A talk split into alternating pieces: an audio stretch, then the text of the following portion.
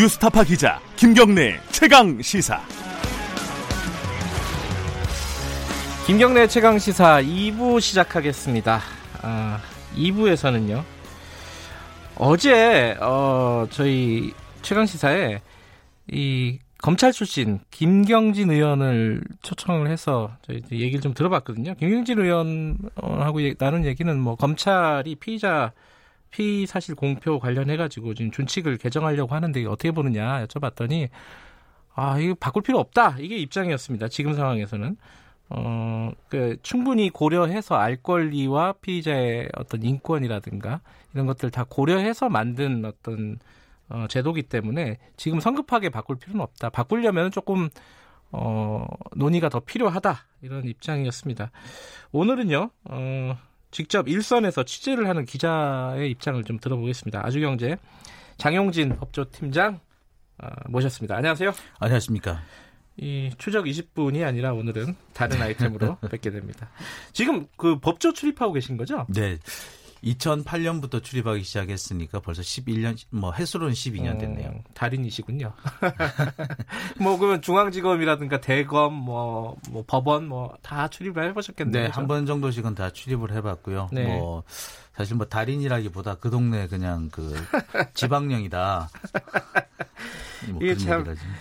이 법조 기자들은 오랫동안 그 법조만 취재하는 기자들이 되게 많아요. 아, 그렇죠. 예, 장 네. 기자께서도 마찬가지신 것 같은데 자, 이게 뭐 피의자 피의 사실 공표 얘기는 굉장히 해묵은 논란입니다. 그렇습니다. 해묵은 논란인데 네. 지금 정부 여당에서 요거를 어, 전면 어, 공보 기능을 폐지하겠다. 그러니까 사실상 피의 사실을 공표를 하지 않겠다라는 쪽으로 일단 가닥은 잡았어요. 네. 애초에. 요 부분 어떻게 보세요? 기자로서. 글쎄 뭐 일단 두 가지로 볼 수 있습니다. 이거 뭐 공보 기능 폐지한다고 해서 우리가 그 확인을 못 하는 건 아니죠. 그렇죠. 예, 사실을 예. 보면은 지금 뭐 중요한 사건들 특히 뭐 지난번에 뭐 그 국정농단이라든지 사법농단 같은 경우는 알려지지 않은 얘기들을 가지고 어떻게 다른 데서 확인하다 보니까 나온 것들이거든요. 네. 그러니까 뭐 보도를 못하는 건 절대 아닙니다만 자 그렇다고 하더라도 지금 공보 기능의 전면 폐지가 과연 어 적절한 거냐? 그러니까 네. 지금 사실 이 공보 준칙이라든지 피사실 공표 때문에 여러 가지 논란거리가 있어서 네. 개정의 필요성, 제도의 정비의 필요성은 분명히 있습니다. 네. 근데 정비의 필요성이 있다는 거 하고 네. 그런데 실제로 지금 문제가 되고 있는 것이 과연 공보 준칙 때문이냐. 음. 사실 제가 볼 땐 공보 준칙 때문이 아니라 검찰의 이 정치적인 언행 또는 정치적인 언론 플레이라고 생각하거든요. 이거는 네. 공보 준칙과 전혀 상관없이 전혀 따로 놀고 있는 겁니다. 그러니까 아, 이 부분을 문제를 삼으려면 공보 준칙을 좀 더 강화할 필요는 있지만 네. 강화의 방향은 조금 어 좀 잘못되고 있지 않느냐는 생각이 들어요. 그러니까 이게 쉽게 말하면은 말씀하신 게 어, 검찰이 어떤 수사를 하면서 자기가 유리한 방향으로 끌고 가기 위해서 그렇죠. 언론 플레이 그러니까 살살 흘리는 거잖아요. 그렇죠. 뭐 예컨대 뭐, 뭐 조국 장관 얘기를 하면 또 막 이렇게 말들이 많을 거니까. 그런데 어떤 피의자가 뭐 고유정이라는 피의자가 잡혔어요. 그러면은 범행을 어떻게 어떻게 했다. 요게 어 살살 흘리는 거죠. 이렇게 네. 기사를 쓸 수 있게. 근데 그거를 준칙으로 어 그렇게 하면 너를 감찰받는다. 어, 법으로 처벌받을 수 있다. 이런 식으로 바꾸자는 거는 또 타당한 측면이 있는 거 아니에요? 예, 타당한 측면도 있는 건데 제가 예. 뭐 예를 이제 들으려고 하신 게 옛날 얘기를 좀 하실게요. 그러니까 2014년 그 세월호 사건 때 예. 그런 게 보도가 된 적이 있어요. 그러니까 이준석 세월호 선장이 예, 예. 핸드폰을 그 사고 직후에 핸드폰을 들고 나왔는데 가로로 들고 나왔다. 이게 보도가 된 적이 있었어요. 아, 그래요? 기억이 안 나요. 예, 그게 네. 왜 보도됐냐면은 그게 한 단계 더 발전해 가지고 사고 당시 이준석 선장이 게임을 하고 있었다. 아, 이게 바로 그게 그렇게 해서 나간 겁니다. 아, 예, 기억나시죠? 아, 그, 그게 기사로도 나왔어요? 네, 맞습니다. 예. 아, 그래요? 근데 그 얘기를 지금 이제 퇴직하신 모 검사장이 하신 거예요, 사실은. 그것 마치 장난처럼 툭 흘려준 건데 그게 거의 그 한 며칠 동안 계속 거의 메인 기사를 차지했었습니다. 그런데 네, 결과적으로 보면 그거는 오버였어요. 오버죠. 예, 예. 그거는 그런 사실은 없었어요. 예. 그러니까 사실을 검찰이 이런 얘기를 하는 게 이런 얘기를 검찰이 했다는 건 사실 잘못이잖아요.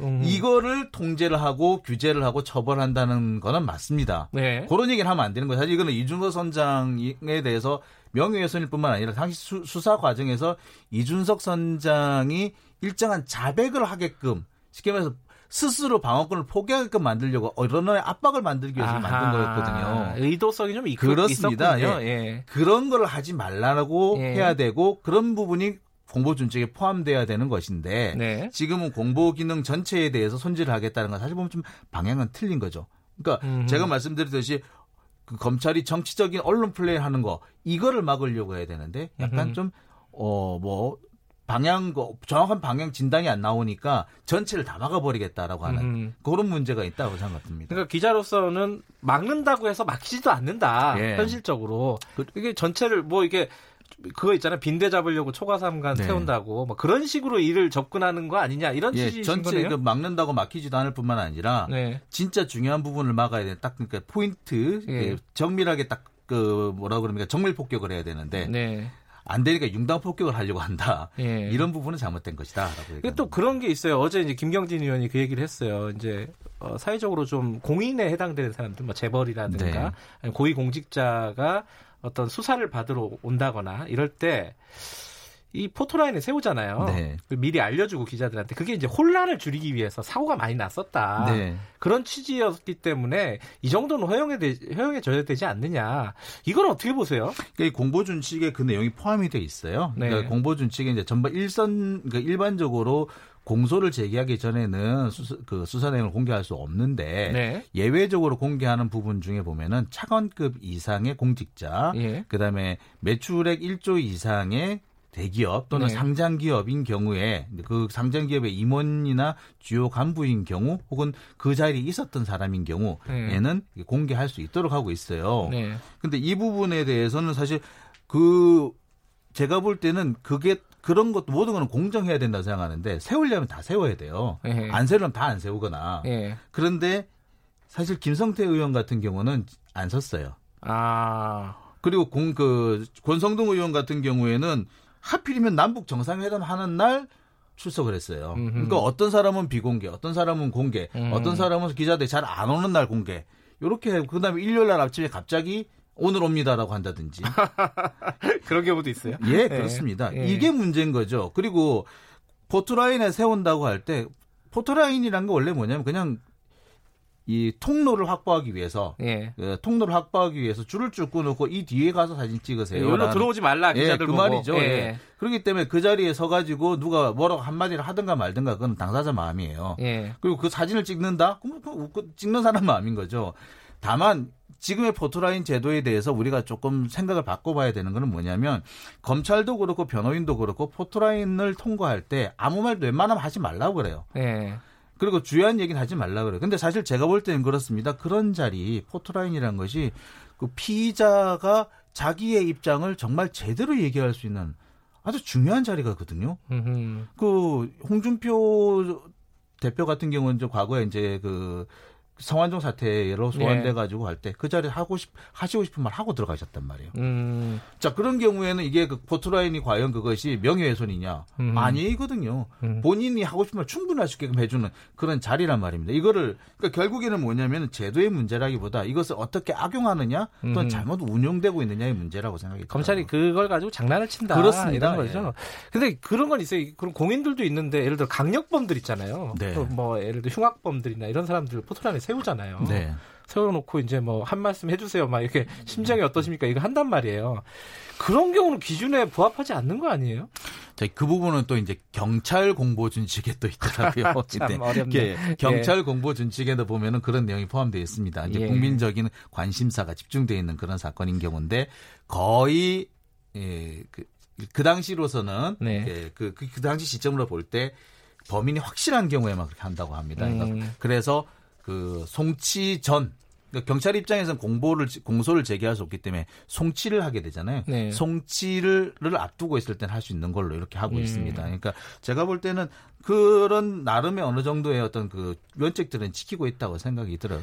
다만 그 원칙을 지키는 때는 지키고 네. 어떨 때는 지키지 않고 상황에 따라서 그것을 악용하고 음. 이것이 문제일 뿐이지.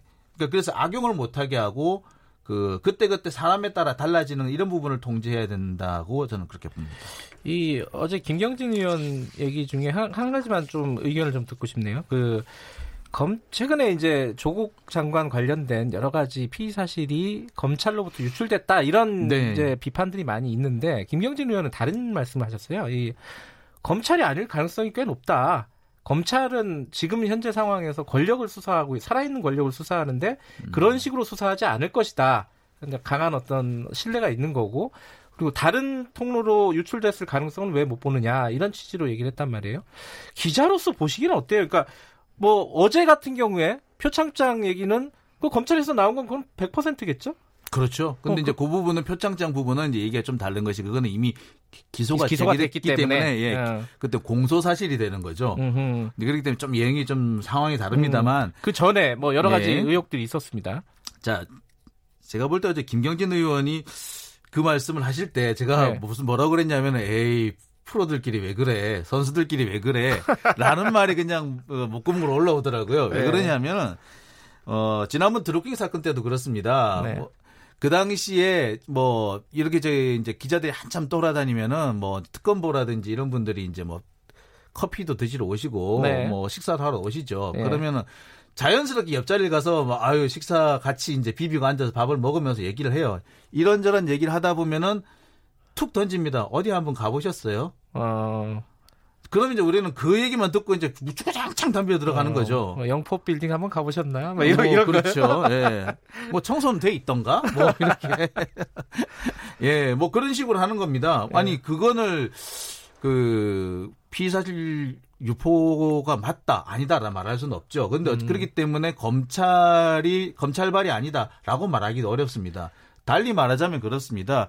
이번 건 같은 경우에도 보면은 검찰이 직접 뭐라고 디테일하게 설명을 하지는 않죠. 어, 네. 지금 뭐 어느 검사가 디테일하게 설명하는 경우는 없어요. 그렇겠죠. 하지만 어 넌지시 음. 왜 영화에서 많이 보시듯이 넌지시 툭 던졌는데 그걸 알아먹고 집어먹는 기자들은 많죠. 음 그거를 그 정도쯤이 다 된다고 보기 때문에 하는 건데 이거를 어, 검찰에서 유출 안 했다. 글쎄 음. 안 했다고 한다면 안 했다고 한 거지만 그렇다고 굳이 아니라고 어, 그렇게 항변할 수 있는 상황도 아니라고 생각이 그럼 들어요. 이거는 사실은 공보준칙을 바꾼다 그래서 뭐 해결되는 문제가 아닌 맞습니다. 거 아니에요? 맞습니다. 그런 거죠. 네. 공보준칙을 바꾼다 해서 될 문제가 아니고 문제는 검찰이 이 정치적인 행동을 할 수 없도록 그러니까 네. 이런 정치적인 행동을 했던 사람들이 그 사회 소위 말하는 정치 검사들이 계속 검찰에 붙어 있을 수 없도록 그것을 그런 저, 그 인사 조직이 인사적인 뭐 이런 제도를 정비하는 것이 필요한 것이지 음. 공부 준칙이 죄가 있는 건 아닌 거죠. 근데 이제 검찰 쪽 얘기는 그런데 지금 이제 법무부에서 추진하는 물론 박상기 전 장관 때부터 초안을 만들어 가지고 지금 진행이 되고 있는 거긴 한데 지금 속도를 내고 있는 거는 좀 어, 뭐랄까요, 이 시각이, 아, 뭐, 까마귀 날자 배 떨어진다. 네, 뭐. 오비 일학이라고 얘기를 하죠. 하지만 예. 또 의도도 또 보이는 거 아닐까? 뭐, 이, 이 어떻게 보십니까, 이거는? 글쎄, 이런 거는 있습니다. 이제, 저는 그렇게 생각이 드는 것이, 네. 조국 장관에 대해서 검찰이나 기존 법조계들이 이렇게, 이렇게 강력하게 반발을 할까? 네. 결국에는 조국 장관을 중심으로 해서 벌어지고 몇 개혁 세력들이 진행하고자 하는 그 개혁 예. 방향 자체가 싫기 때문에 그런 거 아니냐라는 의심을 할 수밖에 없거든요. 그런데 예.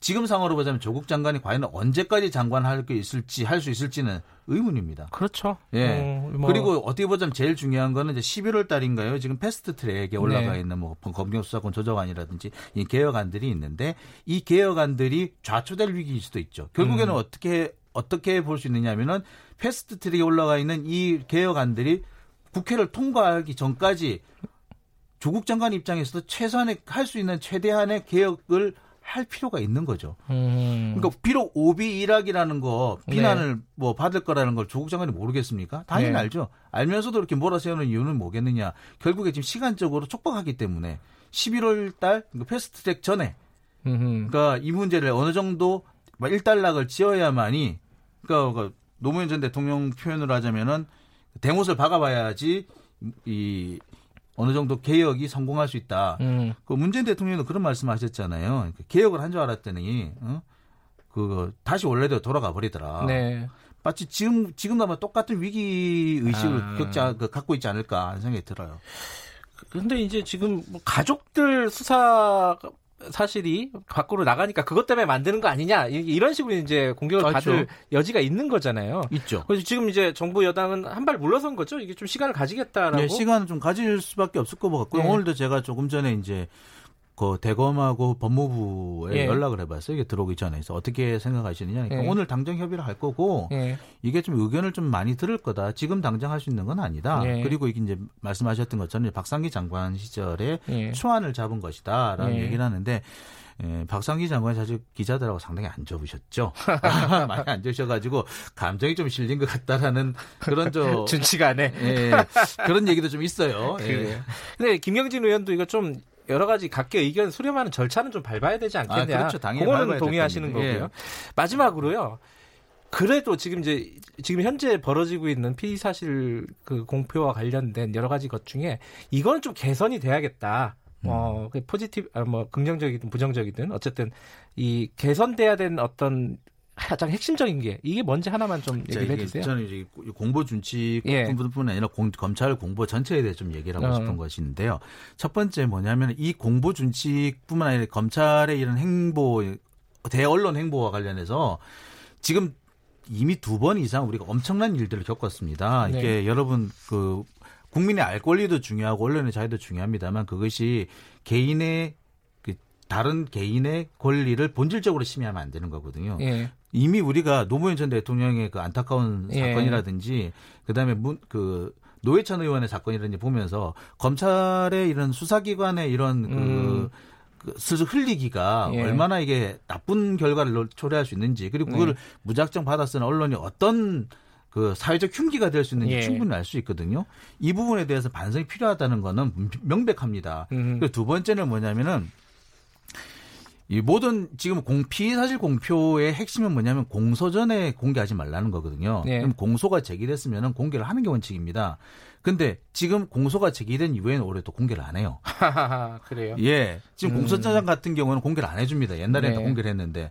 이제 이런 앞뒤가 안 맞는 행동들이 지금 진짜 그 문제를 일으키지 않느냐. 네. 나는 그렇게 생각하고요. 이 부분이 좀 개선될 필요 있다고 생각합니다. 아, 좀 본질적인 문제의식을 좀 네. 어, 말씀을 해주셨습니다. 자, 오늘 말씀 고맙습니다. 네, 감사합니다. 아주경제 장용진 법조팀장이었습니다.